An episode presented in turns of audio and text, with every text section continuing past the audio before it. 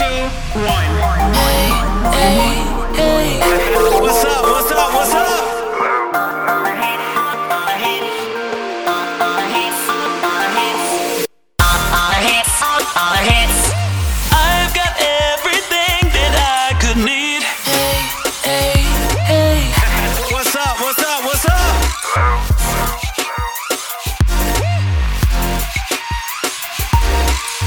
Hey, what's up? Hello, this is the Hits 96 podcast. Gino D here with you, joined always by the lovely Natalie. Hello. Hello, hello. DJ Kevin Hayes is out. I guess he's out in the rain right now doing an event for yeah, he said DJ he was off something today. I don't know. Okay. Schedule mix-up. Yeah, no big deal. It's all good because we have Iggy Hogans with us from Iggy's Loudmouth Podcast. How are we doing, Iggy? I'm good. How are you? I'm doing pretty well. We have you on here because you actually run a Chattanooga podcast. I do. It covers numerous topics like music, art, just life here in Chattanooga. You're also a huge proponent for mental health, which we're going to get into. I know Natalie is as well. And then you are very involved with the Hip Hop Summit. Yes. Right here in Chattanooga and beyond.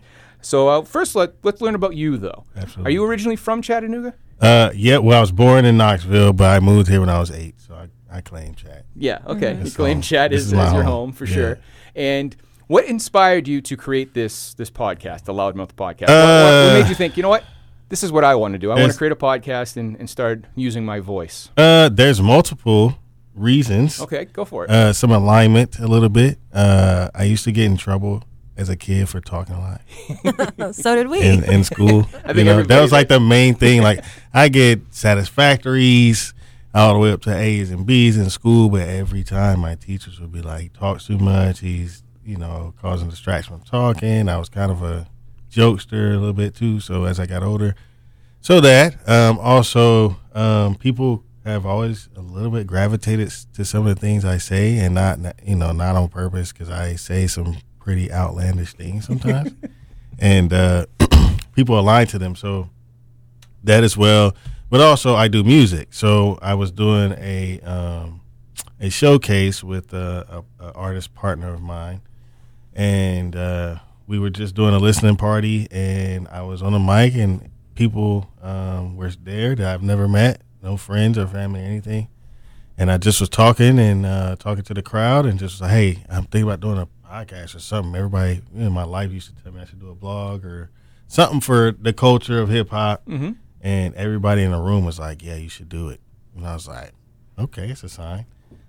So I met with a guy after and started from there. We started kind of building, and I just kind of molded into what it is today. I've got some different avenues that I've done with the podcast as far as live recordings and just sit-down interviews like this. And then I've also done pop-up shows. I've been doing those recently, individual segments, and then which is kind of like where Mental Health Mondays, what we just talk about, that kind of was birthed from just individual segments that I did throughout the podcast. So yeah, it's been about 4 years I've had it, so oh, wow. Great. Okay. I love the mental health aspect of it. I used to do every day I did a mental health minute, where we just talk about mental health, but obviously I'm not a professional, so we kind of angled that a different way, but I still to this day do daily affirmations on air every day.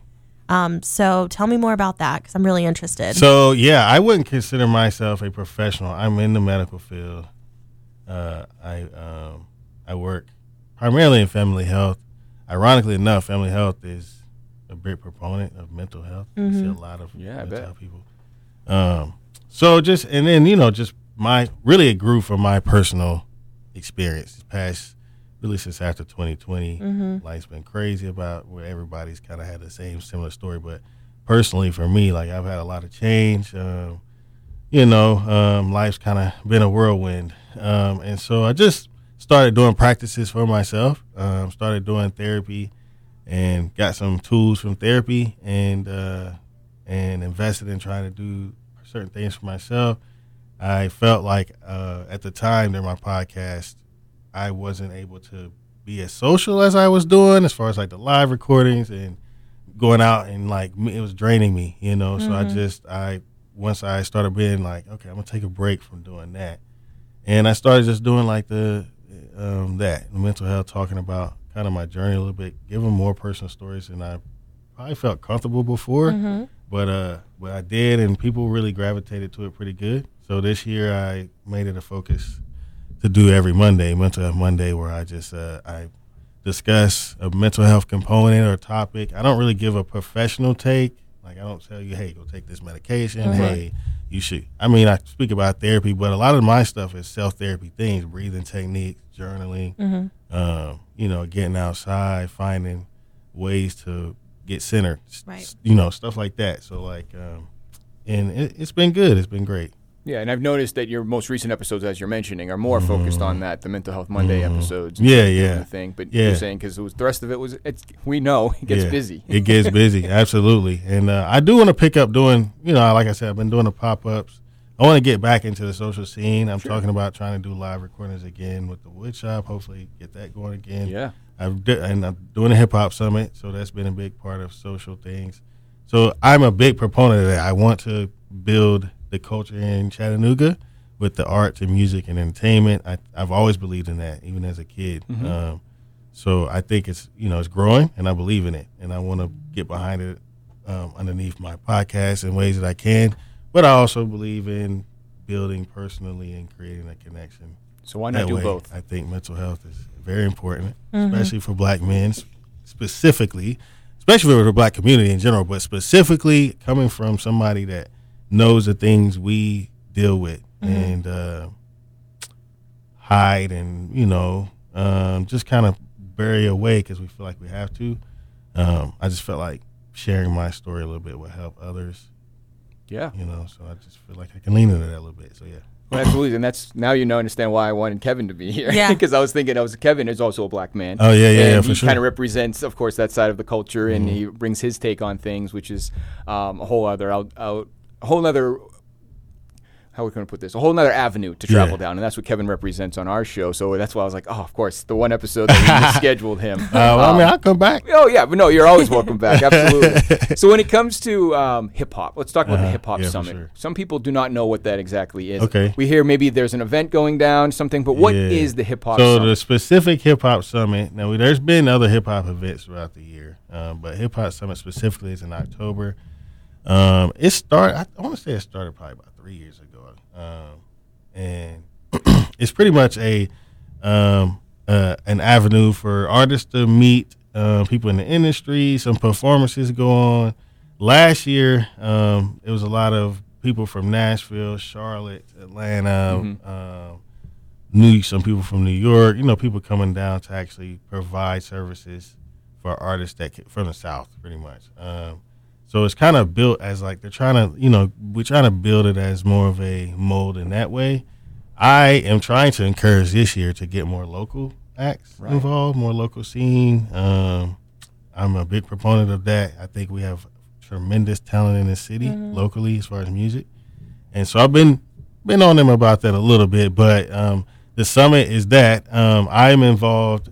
As of recently, I've been doing the showcases, artist showcases. So they're inviting people that are probably going to come for the summit or were there last year to have specific showcase discussions about and connects about getting, you know, how to get in the industry, how to do publishing, how to do your mastering, if they're a producer, you know, or if they're a writer, how to get into writing, email connections, all that. So it's been good. The last one we did was great. It was a lot of artists there, and I'm kind of the guy that hosts the discussion. So, okay. So we're doing a couple more of those throughout this year, and then the summit is in October. Excellent. Yeah. And there is I don't want to call it an underground community here when it comes to the artists of Chattanooga, but there is. I think a lot of people kind of don't think of Chattanooga as that musical community, mainly because Atlanta's so close, Nashville's so close. But there is such a community. It's a big hub. It's for that reason. We're in the middle of Atlanta, Nashville, Memphis. So, like, we're in the middle of that, but Chattanooga, uniquely enough, has its own ability, has its own sound. Yeah. Everybody here that I like, you know, they don't really sound like anybody from Atlanta or Nashville. So it's been good, and it's growing, and we have a lot of artists that are getting known and getting more footing behind them mainstream wise. But I do enjoy the underground, and I think once we start getting, like, the whole idea of the summit is to try to bring those industry connects here, industry values here, so we can get eyes on some of these artists. Mm-hmm. And hopefully that does that, so we can get some placements and some artists here that deserve that. Who are some of your favorites? Like, who do I need to be listening to? Oh, man. Yeah, give me shout-outs. Yeah, give me some new music to look up. Well, so I would say my personal fan, my homies last. But I like Kendora. She's a little bit of pop R&B. Right. She does things with an artist called Baby Mother, who's got a strong underground following. She does, like, international tours and stuff like that. Really? Yes. Baby Mother. Okay. Yeah. I'm going to check her out. Baby Mother, Kendora, Call Me Spencer, who also does, like, touring. They're more, like, folk, bluegrass, a little bit of pop. They're three sisters, and they play, like, multiple instruments. Oh. Like, it's insane. I love them. They're, like, they're like, really close. We're really close. So I like them a lot. Who else? Have you heard of Quatro Cinco? Absolutely. Yeah. Quatro Cinco. Yeah. I like Quatro Cinco. I like, I have a long list, actually. Chris P, The House, all those guys, YG Tut, Swerzy. There's a list. And then my personal guys, I do music as well, sure. So I go by Iggy Shines, but also my brother, Darian, he's great.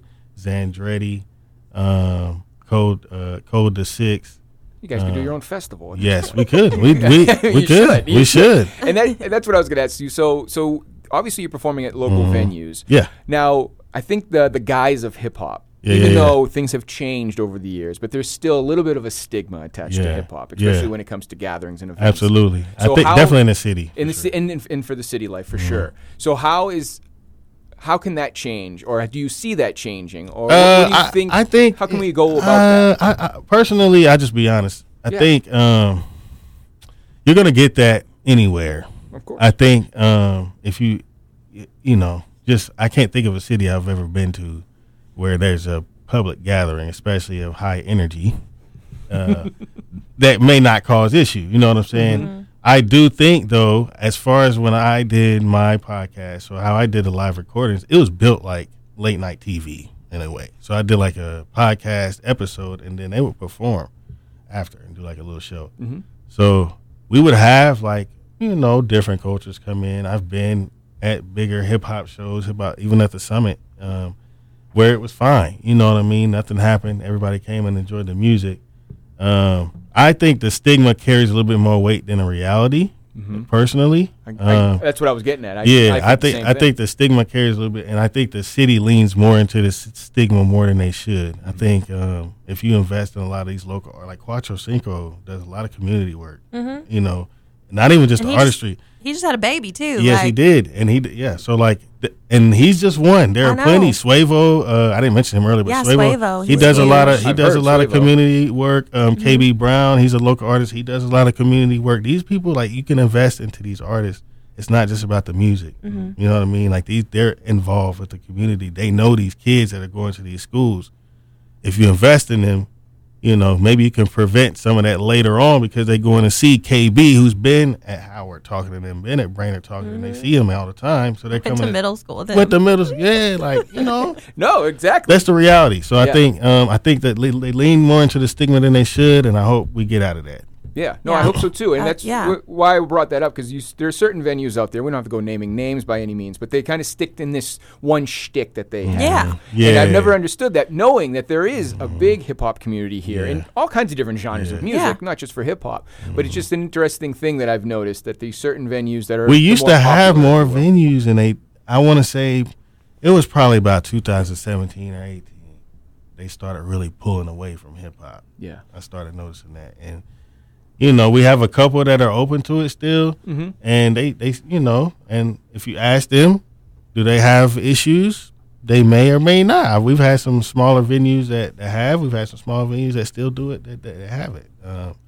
So I think if you know, it's about what you're willing to invest in. I think some of these venues have to just be willing to stick their neck out a little bit, give it a try.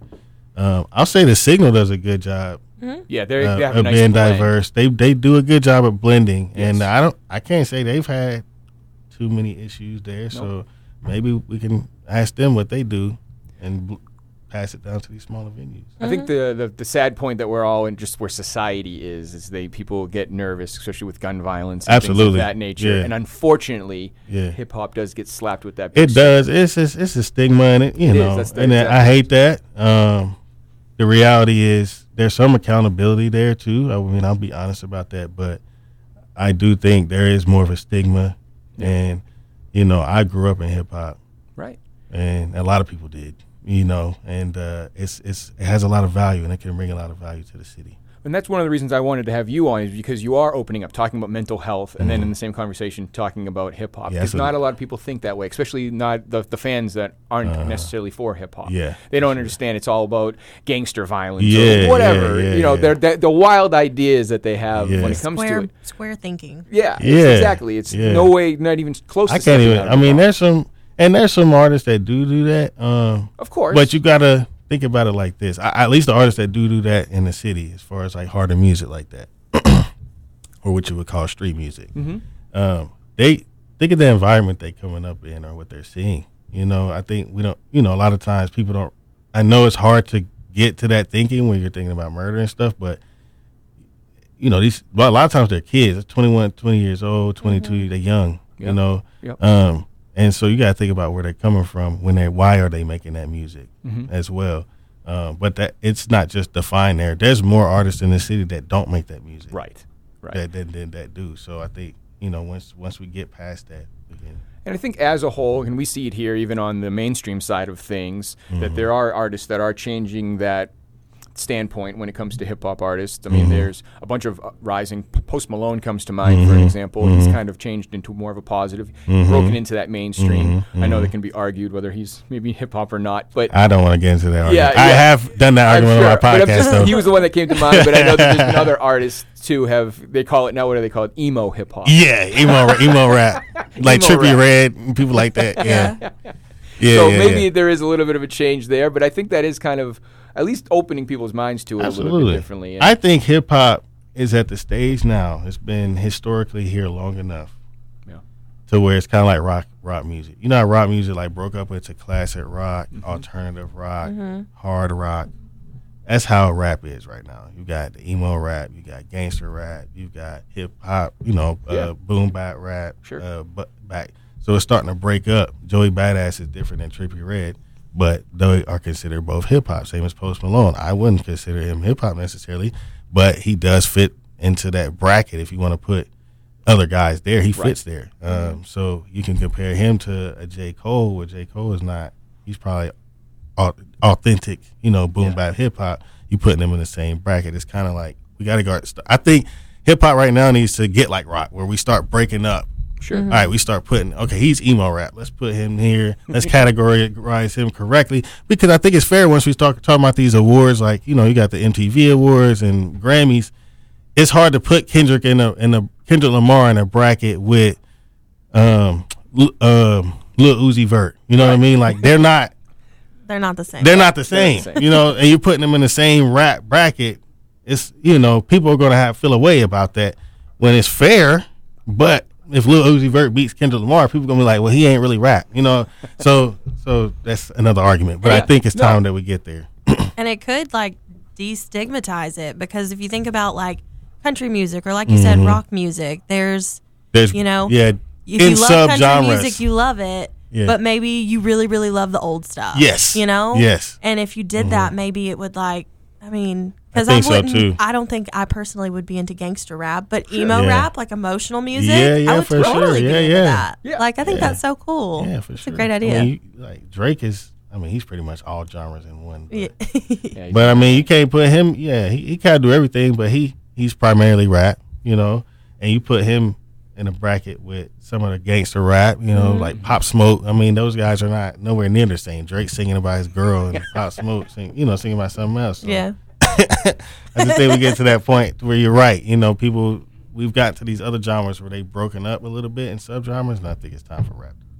Yeah. I like that a lot. Let's switch gears a little bit. I know that you do. Right. You mentioned it. You do interviews and such on your podcast, and not just musicians, but you talk to entrepreneurs. You talk to all types of people from the community. How do you kind of pick and choose who you want to talk to?